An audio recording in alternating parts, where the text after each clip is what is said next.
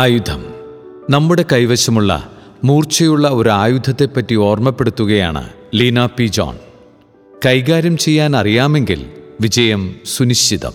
വളരെ ചെറിയൊരവയവം, അത് പ്രകൃതിയെ ചുട്ടുപഴിപ്പിക്കുന്നു. മെരുക്കാൻ ആർക്കും കഴിഞ്ഞിട്ടില്ല. അനിയന്ത്രിതമായ തിന്മയും മാരകവിഷവും, ഇതെല്ലാം ഒരവയവത്തിന് വിശുദ്ധ ഗ്രന്ഥം നൽകുന്ന വിശേഷണങ്ങളാണ്. എങ്കിൽ സംശയമില്ല, നാവ് തന്നെ. നാവിൻ്റെ ദുരുപയോഗത്തെക്കുറിച്ച് നമ്മെ കാര്യമായി ഉദ്ബോധിപ്പിച്ചിട്ടുള്ളത് വിശുദ്ധ യാക്കോബ് ശ്ലീഹയാണ്. കൊലപാതകത്തിലും ആത്മഹത്യയിലും വിഭാഗീയത, മറ്റനേകം തിന്മകൾ, ഇവയുടെയൊക്കെ പ്രഭവ കേന്ദ്രം മിക്കപ്പോഴും പ്രകോപനപരമായ ഒരു വാക്കാണ് എന്നു കാണാം. ചില സങ്കടങ്ങൾ പങ്കുവയ്ക്കപ്പെടുമ്പോൾ ഇങ്ങനെ കേട്ടിട്ടില്ലേ, കത്തി കൊണ്ട് വെട്ടിയതാണെങ്കിൽ ഇത്ര വേദനിക്കില്ലായിരുന്നു, ഇതിപ്പോൾ മറക്കാനേ കഴിയുന്നില്ല. നാവിനെ നിയന്ത്രിക്കുന്നവൻ യോഗിയായിട്ടാണ് കണക്കാക്കപ്പെടുന്നത്. ഹൃദയത്തിൻ്റെ തികവിൽ നിന്നാണ് അധരം സംസാരിക്കുന്നത്. സംസാരത്തിലെ വിശുദ്ധി ഹൃദയത്തിൻ്റെ വിശുദ്ധിയാണത്രേ. എങ്കിൽ സംസാരത്തിലെ അശുദ്ധിയോ?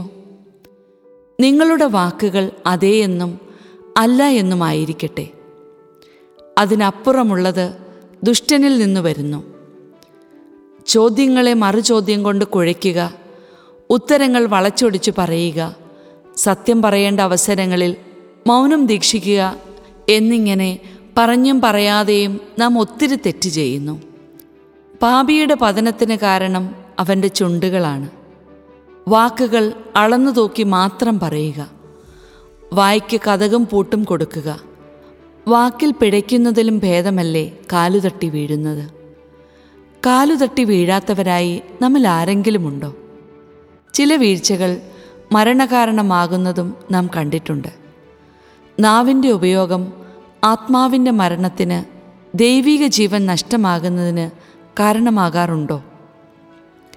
ഒരു സുഹൃത്ത് പറഞ്ഞതിങ്ങനെയാണ്, നന്നായി സംസാരിക്കും, പക്ഷെ ചിലപ്പോൾ അതോടെ ചില ബന്ധങ്ങൾ ക്ലോസായി പോവുകയും ചെയ്യും.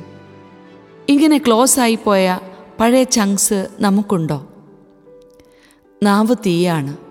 വഞ്ചനയുടെ ഒരു ലോകം തന്നെയാണത്. തീ ചെറുതാണെങ്കിൽ പോലും അത് ഒരു പുക സൃഷ്ടിക്കുന്നു, മെല്ലെ മെല്ലെ കത്തിപ്പിടിക്കുന്നു, വലിയ തീയായി മാറുന്നു, കത്തി ജ്വലിച്ച് എല്ലാം ചാമ്പലാക്കുന്നു. ഭൗതിക ലോകത്തെ ഈ ഒരു പ്രതിഭാസം നമ്മുടെ ആത്മീയ മണ്ഡലങ്ങളിൽ എങ്ങനെയാണ്? നാവിൻ്റെ പ്രയോഗത്തിൽ ഇത് എത്രയോ വാസ്തവം. ഒരേ സമയം പടുത്തുയർത്താനും ചവിട്ടിമെതിക്കാനും നാവിനെ ഉപയോഗപ്പെടുത്താം. നാം ഇടപെടുന്ന മേഖലകളിൽ ക്രിയാത്മക സംസാരങ്ങളും അവസരോചിതമായ അർത്ഥഗർഭമായ മൗനങ്ങളുമൊക്കെ ചിലപ്പോൾ വലിയ സംഘർഷങ്ങളെ തന്നെ വഴിമാറ്റി വിട്ടേക്കാം. വാക്കിൻ്റെ പിന്നിൽ ആഴമായ ചിന്തയുണ്ടെങ്കിൽ അധരങ്ങൾ പവിത്രമുത്തുകൾ പൊഴിക്കും. ചിലപ്പോഴെങ്കിലും ക്രിയാത്മകമായി പ്രതികരിക്കാൻ കഴിഞ്ഞില്ലെന്ന് വരാം. ചുരുങ്ങിയ പക്ഷം നിഷേധാത്മകമാകുന്നതിനേക്കാൾ നിശബ്ദമാകാനെങ്കിലും കഴിഞ്ഞാൽ നമ്മുടെ ലോകം എത്ര സുന്ദരമാകുമായിരുന്നു. പല സംസാരങ്ങളും വീണ്ടു വിചാരത്തിന് ഇടം നൽകാറുണ്ട്. തൊടുത്തുവിട്ട അമ്പും പറഞ്ഞുപോയ വാക്കും തിരിച്ചു വരില്ലല്ലോ. എൻ്റെ നാവ് മരവിച്ചു പോയിരുന്നെങ്കിൽ ഞാൻ തന്നെയാണോ അങ്ങനെ പറഞ്ഞത്? ഒന്നും വേണ്ടിയിരുന്നില്ല. ഇങ്ങനെയുള്ള പരിദേവനങ്ങൾക്ക് മാനസാന്തരത്തിൻ്റെ പരിവേഷമുണ്ടാകട്ടെ.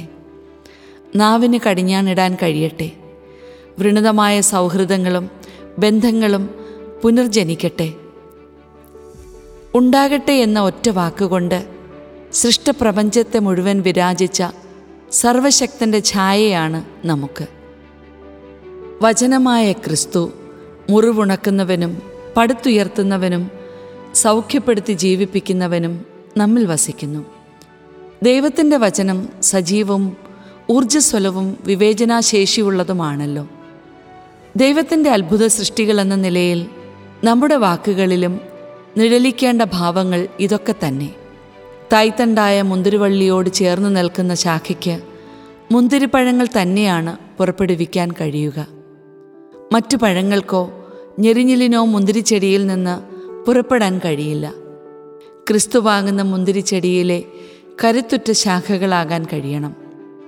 ഈ ശാഖകളിൽ നിന്ന് ഉപശാഖകളും ചെറുശാഖകളും പിന്നെ ഗുണമേന്മയേറിയ മുന്തിരിപ്പഴങ്ങളും, അങ്ങനെ ഫലസമൃദ്ധമായൊരു മുന്തിരിത്തോപ്പ്. ഓർക്കണം, സംസാരത്തിൽ തെറ്റുപറ്റുന്നില്ലെങ്കിൽ ലോകത്ത് തന്നെ നിയന്ത്രിക്കാൻ മാത്രം ശക്തിയുണ്ടത്രേ. മുന്തിരിയിൽ നിന്ന് അത്തിപ്പഴമോ അത്തിവൃക്ഷത്തിൽ നിന്ന് ഒലിവ് ഫലങ്ങളോ ലഭിക്കുമോ?